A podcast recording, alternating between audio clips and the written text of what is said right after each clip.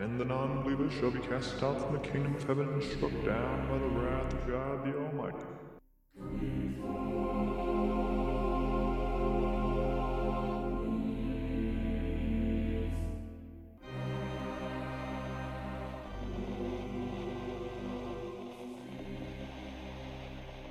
All right, we are recording. Alright. So Lead us in with some uh, some intro music. Doobie doobie doo.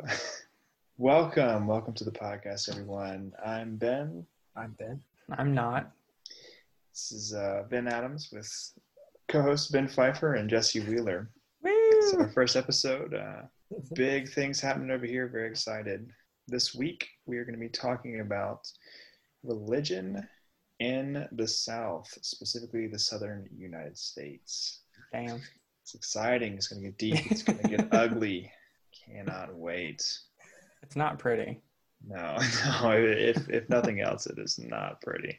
Um, yeah. So let's jump right in, since uh, we have no sponsors yet to hear a word from. we Um, do have a sponsor. so it's it's my dad. It's Dan. How much does he? How much is he giving us? Because I haven't seen any of that money. Two dollars. Sweet. All right. We're going to start with a little bit of history of religion in the South and how it's how it's looked in the past. Jesse, if you want to if you want to lead us off, I think you probably have a little more. Ooh, some Southern that. cultural history.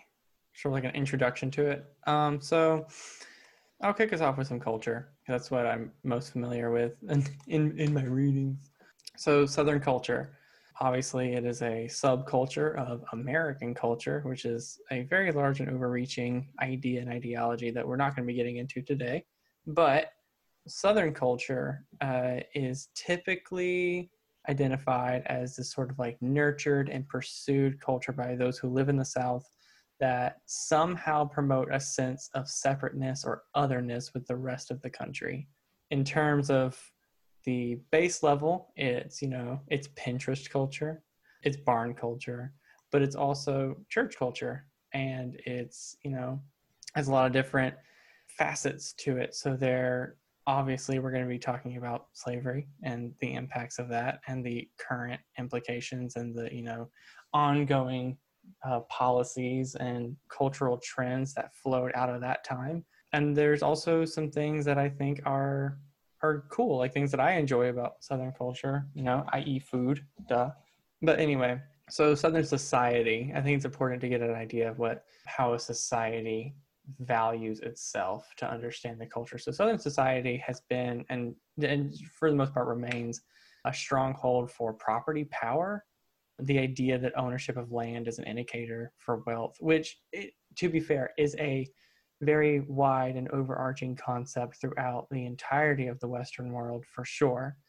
But within Southern culture, the idea of land and uh, land ownership and prosperity are directly linked to religious standing as well. Those who own land sort of you know, must be blessed by God to own it. In other words, prosperity gospel is very central in Southern land ownership identity, and this uh, continues to push the religious culture within the American South, and it puts a physical representation on this sort of idea of a God blessing a people. And that is a very hard concept to overcome when you're trying to combat it. And that to me is it's one, it's not all, it's one aspect of Southern culture that makes it so enduring, I guess would be a good way to a good way to word it. It's very hard to combat it because Southern culture, if you live in the South, you know that the ignorance in Southern culture is rooted in such a passivity that it is hard to actively work against and actively try to overcome because it is this overarching, entrenched, powerful, historical trend in the way that people in the South are raised to believe. It's an ideology. It absolutely Southern culture is an ideology. So that's kind of the direction that I went with my reading up. Yeah, there's a few things there that I kind of wanted to piggyback off of. Okay. Uh, the first thing you said was about the sectionality Yes. um, and just like how defined Southern culture is. Like it, it, it lives and breathes by being its own thing and, and feeling the need to be defensive um, from other parts of the country and, and keep itself sectioned off or keep itself um, distanced from other things. And um, speaking on the land ownership as well, I, I was something I come across in reading was uh, the culture of honor, which I'm sure we've all heard of. But the the research that that I found was basically tying the culture of honor to defending land and land ownership, um, Right. and, and it kind of like coming out of that. So that's another, at least kind of in my perspective, the culture of honor is Right. something that people won't necessarily they don't necessarily call it that, but I think it definitely plays its role. It's it's something that's um, leads to like a violent streak in Southerners, but also in some weird way like has come to also mean chivalry, uh, which is like odd to me that that it preaches both violence and chivalry, and at the same time like takes away a lot of rights from women. Right. Um, Well, it's like you know, um, whenever we talk about things like you know systematic racism, and all, you're you're going to come up in the topic of generational wealth. This, this the concept I think that you just talked about is the cultural side.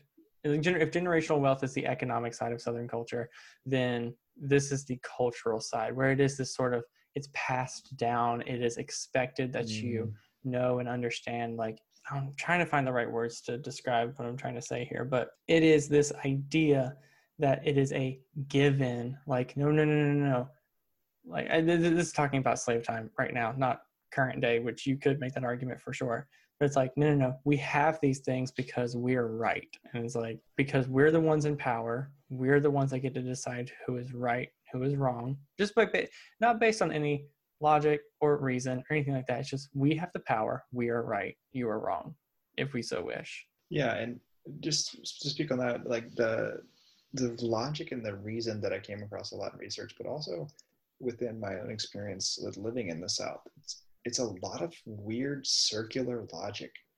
Yes. the, the note that I wrote here is it seems to me that a large part of the South's culture is based on the idea of defending the South's culture.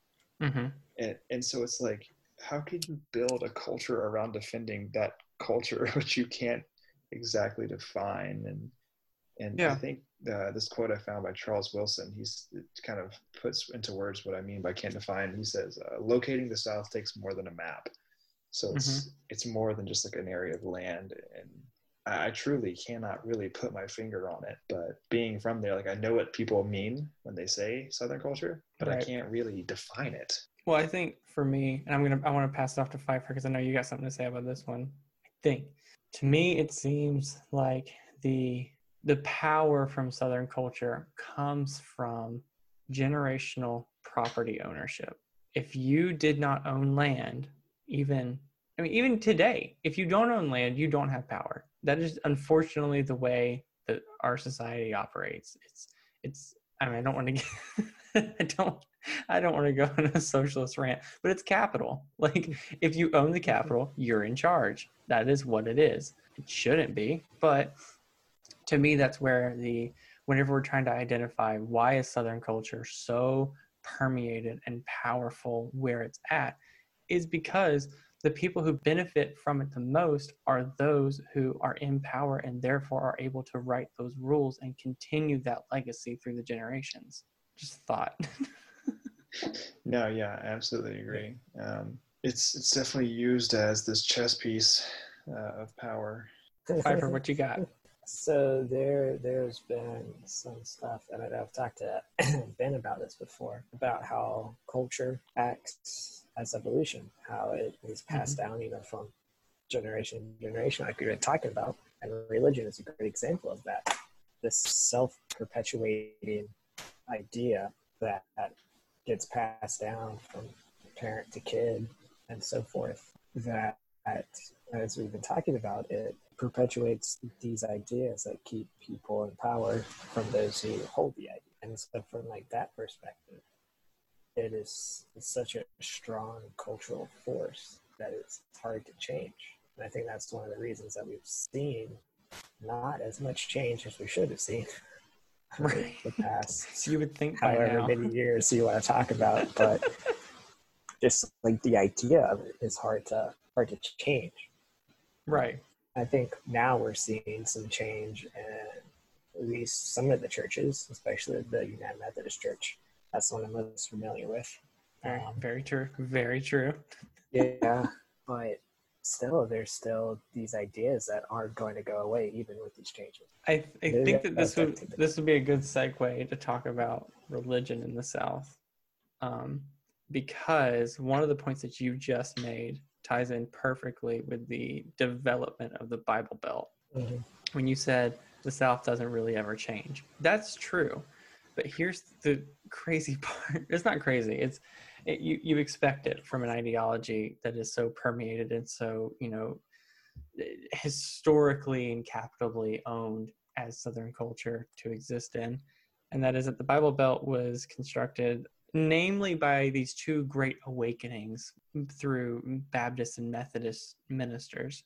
And this was the Bible Belt development, these great awakenings were in reaction to change that was happening across the country, including the South. And these great awakenings and these revival tents and these, these Baptist church establishments and the, the explosion of the Methodist Church in the South were in reaction. This was Southern culture reacting to change. So I saw a lot of articles that were talking about, you know, eh, these the Great Awakenings, which are you know big parts of Southern religious culture, whether you're Baptist, Methodist, or whatever else there is out there, and they're talking about how much these revivals changed the South, but from what the South was before these revivals and what it was after, it was just a more extreme version of what it already was. You know, the Bible, the development of the Bible Belt, it's absolutely a Jim Crow like reaction. And I'm not just trying to say that to be like, you know, Jim Crow is a very, you know, triggering statement. It's a, I don't know, it's, it's, it has an emotional drive behind it. People have an emotional reaction to it, and rightfully so but these great awakenings, these great revivals in the Baptist and Methodist churches was the South's honestly, but pretty effective way of cementing Southern culture within churches. Which again goes back to what you were saying, Adams. It was it was circular at that point. The church fed the culture, the culture fed the church. It was it was. It, I mean, they were they were one. There was no separation between you know Southern government and Southern church at that point. And so that's whenever I believe um, Southern religion really made its its sort of like death blow to whatever change was trying to occur within it. It was kind of like, no, we're like we're here to stay, and we're gonna literally get rid of anybody who's gonna stand in our way, and we're gonna do it through multiple means. One of which was the development of the Bible Belt itself, which was not a natural occurrence. The Bible Belt was not a natural random occurrence. It was absolutely it was absolutely planned. I'm not saying. I mean, there weren't people just. There wasn't like five guys sitting in a room being like, "We're going to take these states." But no, the the movement of these revivals and the outcomes of them were coordinated for sure. Yeah, it, it's in the reading that I was doing for this. It totally felt planned. Like it, it felt very intentional. Felt like everybody had an idea of what they were doing, and and it's interesting how you say that because like I, I haven't got any notes on this, but I was just thinking as you were saying that um, these great awakenings and, and revivals were based on it was a reaction to what was happening in the rest of the country, and Mhm. it's very interesting to me that that reaction was such fear based like i feel like turning inward and and um, kind of going back because the idea of a revi- revival is to bring back something that is dead and so Mhm. to to let that fear based reaction be to turn inward and to go back on your ways is very interesting to me because fear is something that i've seen a lot of in the south and as a motivator throughout a lot of the things we've already talked about and the things we um, are talking about right now. So it's just very interesting that that that's the the natural reaction, I guess, to to change so often in the South. Well, I would argue that that that the idea of fear, fear always comes from a from ignorance. Yeah. When you don't understand something, you're you're afraid of it, and some things you understand, you are still afraid of it. You know, and that's perfectly fine. But to me, that is the direct influence of religion, i.e., all the way back to like you know, old Catholic, old Catholic church development, early early Christian church development. Whenever the Christian church started to preach more about other than anything else, it's taught more about it is you the believers and then everyone else in the world and they're all on the other them. yeah they're all on the other team and i do want I, I we talked about this before we started i want to be fair that there were religious organ there were religious people like the quakers for example who although no we're not perfect angels by any means but when it came to um, things like slavery, they were staunch abolitionists and they used their religion to do so. And I think that, you know, I, I want to be fair and give that example as well. But um, the sort of deep roots of religion in the South absolutely fuel that fear. They fuel that feeling of it is us versus them, no matter the situation. I mean, as somebody who grew up in a Baptist yeah. church, I, I, I mean, and I'm, I'm going to use this as a general statement and I'm going to stand by it. You never are going to hear about the world being one. It's always us mm-hmm. versus them. It's always it's always there at your door. The enemy's trying to get in. It's this it's a chronic state of fear that they put themselves in. And you see that in Southern religious policy as well. Back then, today, whatever whichever you want you want to look at. Like Well, I, I was gonna take it a step further and say that it's not only in, in religious policy, but I mean look at the the culture and the policy um, in like the this if you want to say secular part of the South. They, they don't even mm-hmm. say secular, but um, and that's the same rhetoric. It's us versus them. That's mm-hmm. what the Southern culture is about. Like it's the South versus the North. It's the South versus the rest of the country. It's the South right. versus all these things that are competing for their um, their I don't know whatever they fear to lose. But um, it's the same thing that keeps the South so bonded in the idea of being Southern.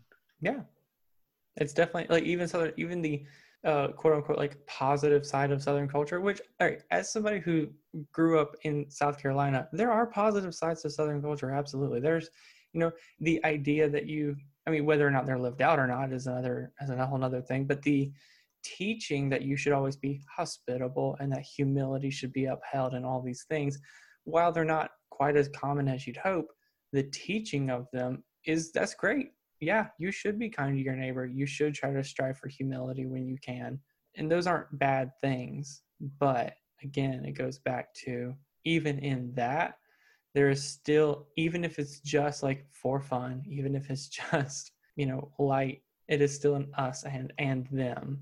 Mm-hmm. You can't have an other without a versus, you know? Exactly. Uh, beautifully put. Um, I think we need to take a step back here and, and just kind of define where we're going because like you said in fairness when you were speaking about the quakers to just define exactly what we're majorly talking about. Um, so when we say the south i guess for me when i say the south i'm mostly thinking of the deep south. So mm, okay. south carolina tennessee or not tennessee uh, georgia alabama mississippi louisiana. Um, but states like tennessee kentucky virginia and north carolina they're kind of on the periphery of my thoughts when i'm saying the south right. and uh, all the research i've seen the South and especially the Deep South has always been majority Baptist. Um, mm-hmm. That's a, a sect of Christianity. So um, that's kind I, of. I, I would like to make the observation. Of. There does seem to be. It's funny you said. There does seem to be, and this is purely a, like a, a joke that I like to tell my parents is that you have a Trump South and you have a Dolly Parton South. They're very they're they're different. They exist together, but the energies are very different. Mm-hmm. like Nashville is very Dolly Parton South. Uh, Anderson, South Carolina is very Trump South. It's, it's mm-hmm. very different energies. Very different. I'm not going to get a box cutter in my back in the middle of Nashville. First episode. I do live near Anderson. You never know. If you got anything on it? I'm actively trying to look up the non-denominational statistics in the South. Oh, you can just—it's just Baptist. If, if if there's a website, they're just Baptist, but they call themselves non-denom. Yeah, I was, I was trying to see if there's yeah. different. Like Baptist, they're Baptist with a with a coffee shop inside. Well, I mean, also just on uh, to to kind of go forward into their the religion of the South. Um, did we want to talk a little bit about history? Because I mean, of the South, I, I think we yeah uh, no a history of the religion of the South. I mean, I think oh yeah, it's pretty self-explanatory. It's a, all yeah, the research that I found it, says that evangelism started to dominate in the early 19th century, late 18th century, and yeah, then it was just that's what it was. It's such a strict pattern that there's there's almost no complexity to it at all. There's no yeah. real explanation about religion in the South. All you got, you, literally, what you think it is is what it is. yeah, and well, actually, to tie in something that Pfeiffer said earlier when he was talking about land and uh, like the evolution of, of power by passing down land and how it's upheld that way. I think religion's the same way. Religion mm-hmm. is passed down. Yeah. Um, it's part of the family. It's part of the tradition. It's part of the culture, and um, and so it's very hard to, especially if you don't physically leave your locale or your, or geography. It's very hard to get out of that mindset. uh, Mhm. of what your parents believed or what their parents believed. It And takes so a lot of pain. find, oh, do what? It takes a lot of pain. Yeah, it does. It, it's very hard. You have to fight, literally fight through that, like that pain and that pressure to Yeah. to sustain those beliefs or to branch out. Oh God, leaving religion. Mhm. That was the word. That was the hardest transition so far in my life. Absolutely. Even just Uh, but- lightly even just being like well i don't know even the i don't know i remember the fear reactions that i would have whenever i was like this doesn't make Oh, yeah. sense like Yeah, and this is a good point. Uh, this is from Pew Research Center. Something I found was it's not just the belief in God. It's like in the South, it's like the staunch belief. yeah in yeah yeah, So yeah.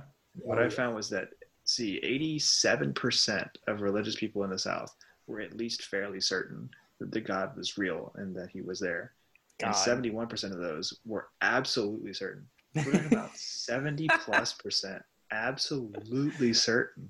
yeah And i'm not um, laughing at so those people i'm laughing at the absurdity of that number Yeah.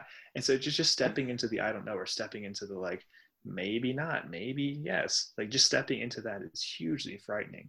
Yeah, of course. If you, God, Yeah. do you, I remember being in Sunday school and just questioning. Literally, so, Mhm. I, so here's a here's a specific example. I remember sitting in Sunday school and I was in I ninth grade, I think. I think it was a freshman in college, or no, a freshman in high school. I'm pretty sure. I'm, I remember the shirt that I wore. I know that that was a freshman high school shirt. Um, that was Aeropostale. it was Aeropostale.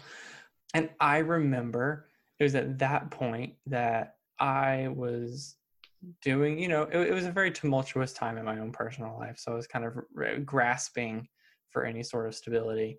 It, I remember asking just the question, like, hey, is the creation story literal? And I don't remember how I asked it. I just remember it was along those lines. And I remember having to have a meeting with the youth pastor I had a meeting with the like main general pastor. but I remember I like had to have meetings to confirm my faith. That is insane. That is actually insane. Whether you're religious or not, that is an insane thing to do.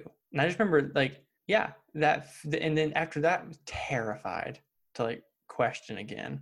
Absolutely terrified. I mean, how insecure do you have to be in your own face that the questions of a 14 year old can like shake you that hard where you need to like, all right, we're gonna have a full Well, on intervention so- with this kid because So here's the thing. This is now coming from a like renewed secular view in my life. I I genuinely don't think that it was an insecurity. I genuinely believe because they wanted to uphold their beliefs so staunchly that it was it wasn't about me. It was about them. Right. somebody Oh, yeah, challenged somebody challenged their belief and it, it i was not a factor in their decision at all. I now understand that. And there were others like i went to a christian high school as well so i'm fully aware of just how you know ag- uh, like, aggressive these people can get. But it had nothing to do with me. It had everything to do with the fact that the beliefs that they hold on to so staunchly if somebody else questions them they get mad. Like Mhm. mad. Not even just like oh interesting point i'd love to hear more or hey i disagree mad like really Yeah. angry This is actually a, a great uh, point for something I'd written down in my notes. Um, in the research I looked into on the culture of honor, a lot of research had come about about interpersonal relations in the South. hmm And uh, this study, I'm trying to find the name of it so I can reference it, but uh, it was anyway. The, the study was involved or done by Richard Nisbett, who did a lot of uh, research on topics like this, and basically it showed that Southern people living in the South are more likely than other cultures to take things more personally, or to interpret interpersonal um, messages as threats, or interpret them more harshly. right Um, and I, I think that ties into what you're saying because religion is not it's not something that people do. It is part of their culture, like we've been saying, but it's also part of their family because it's been Mhm. passed down to them, and then it becomes part of their own personal identity. So when you, as a 14 year old kid, walk in there and ask a simple question, you're not asking a question of, of something that's unrelated. You're asking a question of their family, of their mm-hmm. honor, of their religion, of their geography, of their home. Like it's it's so deep within someone Yeah. that it's impossible not to take personally. well it goes back to the passivity of southern culture itself wherein I genuinely believe they did not understand why they had such a reaction to a situation like that. And that wasn't isolated either. And I also want to say, for the I, honestly, for the most part, the experiences that I had with religion were positive. I had, you know, I met people who did make me better. I, you know, carried beliefs um, during my exit that I believe still make me a better person. However, yeah, it was not an isolated incident. And these people, sorry, those people I don't think understood the mechanisms of why they had the type of reaction they had. It's passive. It's something that is so ingrained in you that you don't even understand where it's coming from. Absolutely. You don't Just they think about it because you don't have to think about it because the reaction in of itself is your act of faith, Mhm. and that that fuels your belief even further. Pfeiffer, go. So yeah, I I think like putting kind of what all we said, what uh, putting together what we've said thus far, with like Ben talking about the insanely high statistics of who is religious in the South and the strength of those beliefs, and Jesse talking about his experiences with questioning the church, and also me previously talking about you know the per- perpetuation of religion and these Mhm. ideas. Once you ask if, or once you question what, you're you're immediate, you, you you're then an outsider. You're no longer an Yeah. insider Yeah. because yes. of the intense pressure of this religious culture that we have. It doesn't allow for questions, and it doesn't allow for the change that it Yeah. needs to adapt to the adapting secular culture. Right. Um, that's one of my personal, uh, I guess, issues is that it does Christianity has adapted for two thousand. Yeah. But now people seem like they don't want it to. Well, so I think Christianity has greatly changed from its original its original organization. However, it has only changed along the lines that serve whatever institution is trying to use it. So for instance, I think the Catholic hmm. Church is the first culprit of this. Yeah. The Catholic Church was one of the first major institutions that utilized religion to levy or utilized the Christian religion to levy power. And you see that in Southern culture too. This, uh, um, because you know the Catholic Church had a very a heavy push for anti-intellectualism. Uh, they didn't push for literacy. They uh, they only the you know the monks were literate. And and, and okay, I'm not an expert on Catholic culture, so I'm not going to go into the whole thing. But yeah, questioning is not allowed. And so in order to get keep people from questioning, you raise them from day one already with the preconceived notion that you raise a child to believe they are part of the in group and everyone else is the out group. Mhm. And that solidifies that belief system because that kid will never want to leave the in group because the outside is scary. It's very Nemo in that sense. But this might be a good segue to sort of wrap up with what we have down for uh, personal experience because we are that, that Yeah. we, we went in a little bit of a circle and that was good healthy circle we did one loop Yeah. Um, I don't know if it's gonna be really a wrap up. I got a lot to say about this. Well, let's, go um, Two parter, three all. parter. all right. So transitioning into um, the personal side of this, because you know, why are we talking about this? Why is this even a topic that we wanted to do, let alone the first one we wanted to do? I think it's just because religion has been so influential on us, whether we want it to be or not. Um, we all grew up in South Carolina, and so it had an effect on on shaping who we are. Because the South is so religious, that religion you can't escape it. Religion will have an effect on you in some way, shape, or form. right Uh, so yeah, like we talked about, the culture and the religion are inextricably tied together.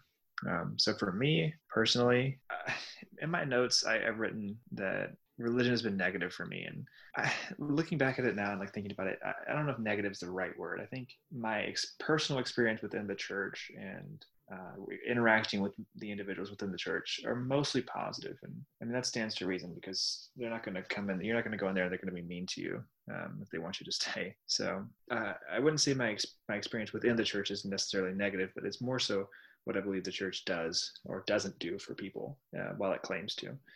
So just in doing research from this uh, and and living in the town, I, I live outside the South now.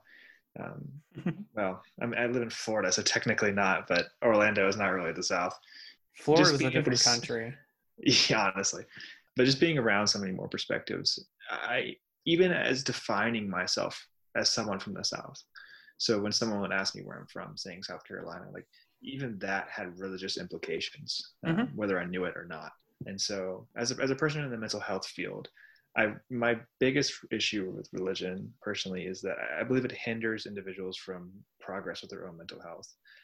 Um, there's huge stigma in religion about receiving mental health, and the answer, mental health treatment, or the answer when it comes to mental health issues, is too often pray about it, uh, seek the guidance of a member of the church or a member of the um, senior staff or whatever leadership team, instead of you know search your own feelings or go to counseling, you know, seek out the professional mental health treatment. And I think it not only is it stigmatizing, but oftentimes the church straight out condemns mental health counseling and stuff like that.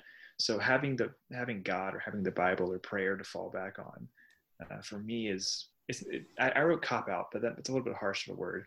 It, it's it's an easy answer to a complex problem, I think Mm-hmm. and it really it, the infuriating part of this for me is that so many people within the church will preach that prayer and healing and all this but like they're actively holding people back so it angers me from an ethical standpoint because church members are more and more so church leaders are willing to lead people who desperately need help down a path to keep themselves suffering all the while preaching about how jesus will end their suffering and more on that topic christianity as a whole preaches that people are broken and unworthy from the start and Mm-hmm. and that's just a message that I I cannot stand. I not only disagree with that, but it infuriates me as a human being that another human would willingly and joyously bring a human into such in, into believing such a painful and damaging rhetoric. And and that's my biggest problem. I mean, as wordy as that was, I think it's ethically irresponsible to lead people in such a way that that keeps them and holds them back from attaining better mental health or a more whole self. I mean, my I- little rant. yeah, I mean, I I can't, agree. I can't, I can't word it any better, really. Really hit the nail on the. he drove it in. You Um, in the coffin right there. And that's just a small part of, I think, what the negative stigma comes about from the church. But I'm sure we'll do another podcast on, on sexuality and religion. and Oh, for sure. And I actually There's would. a whole. I'll, I'll I'll talk about why I want to do one at some point on more positive aspects of it, even though I'm no longer a part of that institution. It- It's for a uh, well, I guess it's, I'll, I'll touch on it real quick. I mean, you said it in yours where you know there are pastors and religious leaders who will lead congregations down psychologically destructive paths, and there's some who lead, who genuinely want to help and do help people, and I I do recognize that. I do think that for people that I know who are very invested in their religion, sometimes that is what they need. And I get that. I understand that. Uh, it's not for everyone. And I think that that's where the red line is, is that oftentimes the church doesn't allow for that not for everyone to exist Mhm. if it is for you, great. That's awesome. You do you. For me, my experience was I entered into the church very early and all around it was a positive experience in you know the majority of those beginning years because we were I know like you know, my family was not going through a great time and the church the people in the church really did step up and help out a lot and I'm you know forever thankful for that experience and that's great and then for me, uh, you know, my mental stressors began to develop around like middle school. and that's whenever my experience with the church became neg- very negative very quickly. I remember I remember asking like my parents like, "Hey, can I not go or can I go to a different church?" Because I thought if I went somewhere different it'd be better. But looking back now, I'm like, "No, it would have been bad no matter where you went."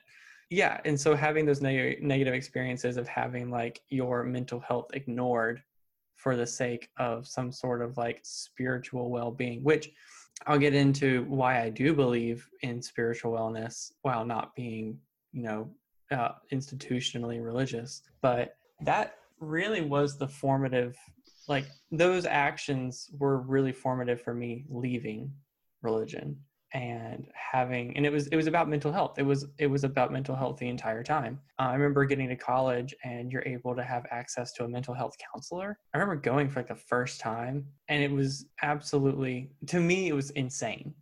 Um because i remember i always felt like i was somebody who like i could laugh like i could laugh it off brush it off whatever it was you know there was some sort of positive spin um and that's you know that's that's fine that can take you to that can get you only so far and there was one day I just I just was like, all right, I, gotta, I gotta call someone. I'm just I'm not doing well. You know, I'm not I'm not thinking well. I'm not doing well. I'm not feeling well. And so I went in for counseling, like genuine, actual, real therapeutic, you know, psychotherapy. Psychotherapy. It was great, life changing. And after that, I was like, well, I'm. This is what religion.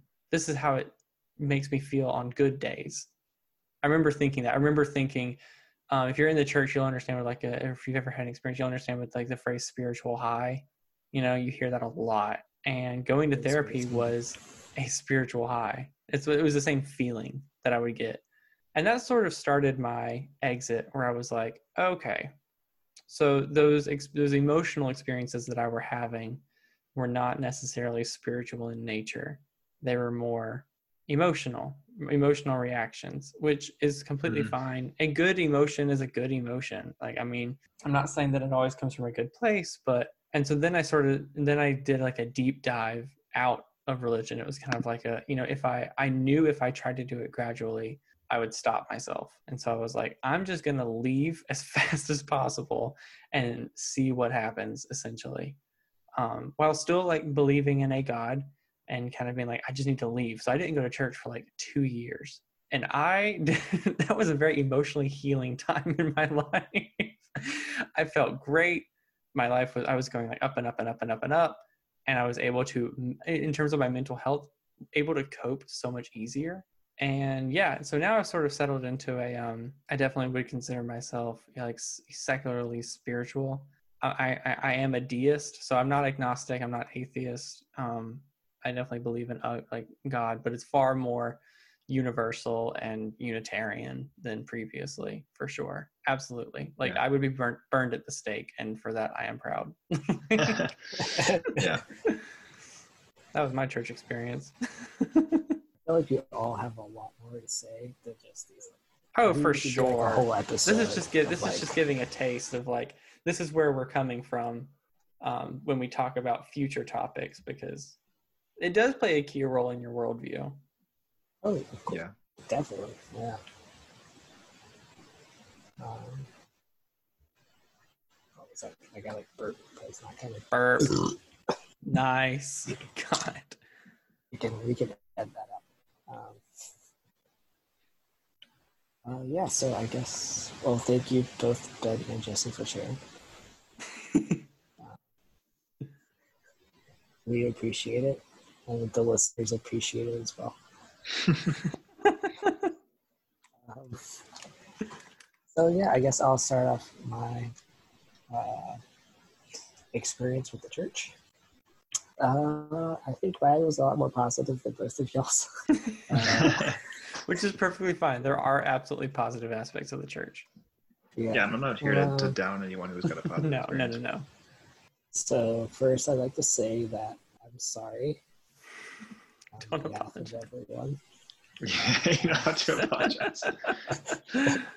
but we, never mind. I don't want to make too many religious jokes. Um, so yeah, I, I think like the rest of us, I was raised in the church. I was raised in a Methodist church, and that was pretty up my vibe. And things, things like I didn't really question much for a while uh, I I devoted myself to learning as much as I could about it. I was like, well, this is the ticket, if this is like how my life is going to be lived, if this is also the ticket to eternal life, if this is all these things that we're taught, better figure out what the heck is going on because if I don't, someone's going to tell me things that are wrong and going to lead me astray, or I'm not going to like know everything that I need to to have a solid faith or foundation. Uh, mm-hmm. so because of that, uh, I learned a lot. I read the Bible a lot, and then that carried over into uh, later in life, you know, doing outside research, secondary sources, I guess, stuff like that. Um, and so I guess about in college, I started thinking more about things, and things weren't quite adding up like I thought they should have.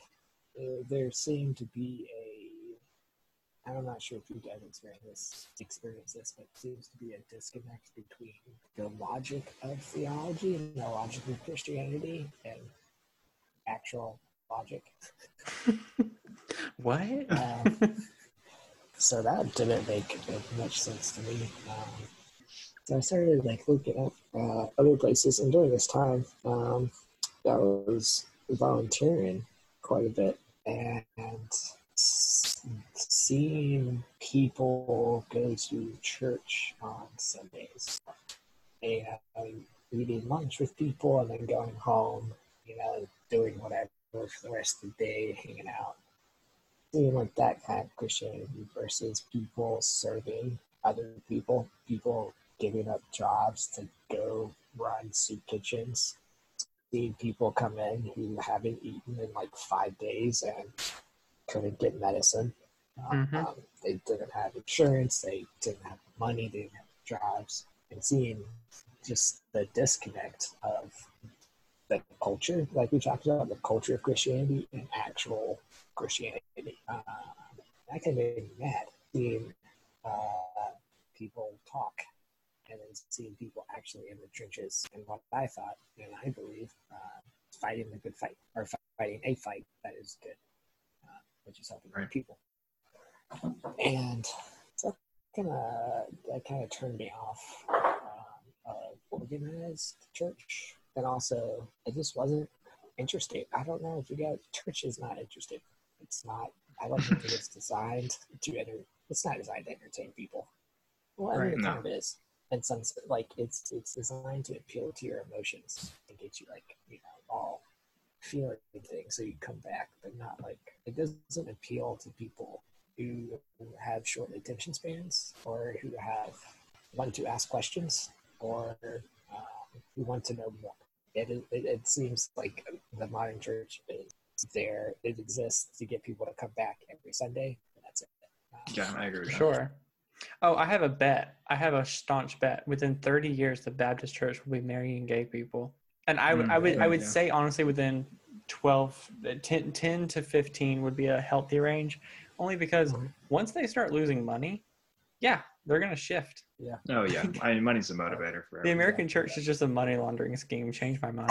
Like yeah. There's very genuine very good people within the organization who want to do good but i don't believe the organization itself of the american protestant church is a is up to the task of being a truly moral institution. I would agree with that. Yeah. Ben, did you have anything uh, remaining on your your personal story? No, I mean, I that sums it up right now. I guess trying to find a place in all of my thoughts. That yeah, made no sense, but that's it. Love it. So that's kind of where we're coming from. Does anybody have any closing thoughts? Anything extra they want to get out? Um, I don't have a, a closing thought, but I'll, I'll, just have a closing remark when we get to the end. Okay, I got I got nothing else. Adams, what what you got for closing?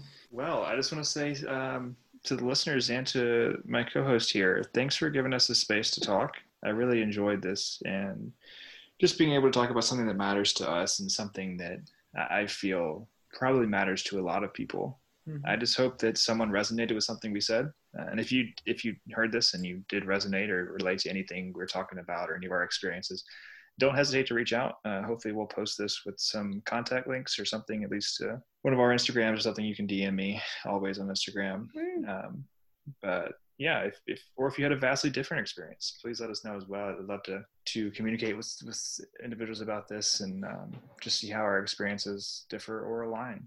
Um, so again, thanks for listening. Thanks for giving us this space, and um, we'll uh, talk to you again soon.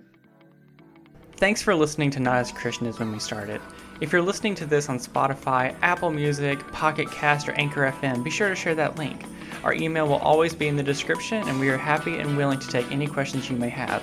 And remember, if you enjoyed today's episode, my name is Jesse, and if you hated it, my name is Ben.